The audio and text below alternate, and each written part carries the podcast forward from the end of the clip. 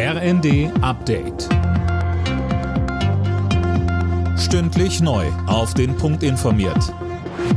Ich bin André Glatzel. Guten Morgen.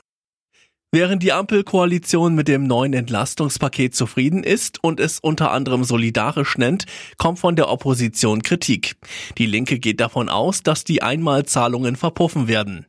CDU-Chef Friedrich Merz vermisst Hilfen für Firmen.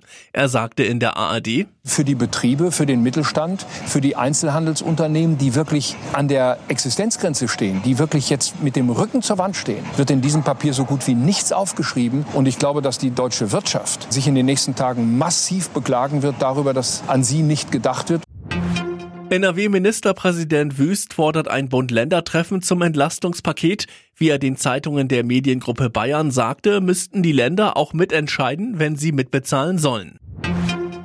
Nach einer Serie von Messerangriffen in Kanada sind die zwei mutmaßlichen Täter immer noch auf der Flucht. Sie sollen gestern mindestens zehn Menschen getötet und 15 weitere verletzt haben. Mehr von Dennis Braun. Die Taten ereigneten sich in der kanadischen Provinz Saskatchewan und zwar an verschiedenen Orten in zwei kleineren Gemeinden. Die Polizei geht davon aus, dass einige Opfer gezielt, wieder andere wahllos mit Messern angegriffen worden sind.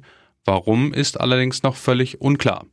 Zwischenzeitlich wurde nach den Tätern in drei Provinzen Kanadas gesucht. Zusammen bilden sie eine Fläche, die fast halb so groß ist wie Europa.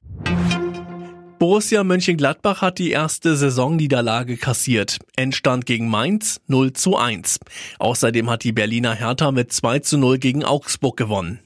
Am Abend ist die zweite Runde des DFB-Pokals ausgelost worden. Titelverteidiger RB Leipzig trifft auf den HSV. Im bayerischen Derby empfängt Augsburg den FC Bayern. Alle Nachrichten auf rnd.de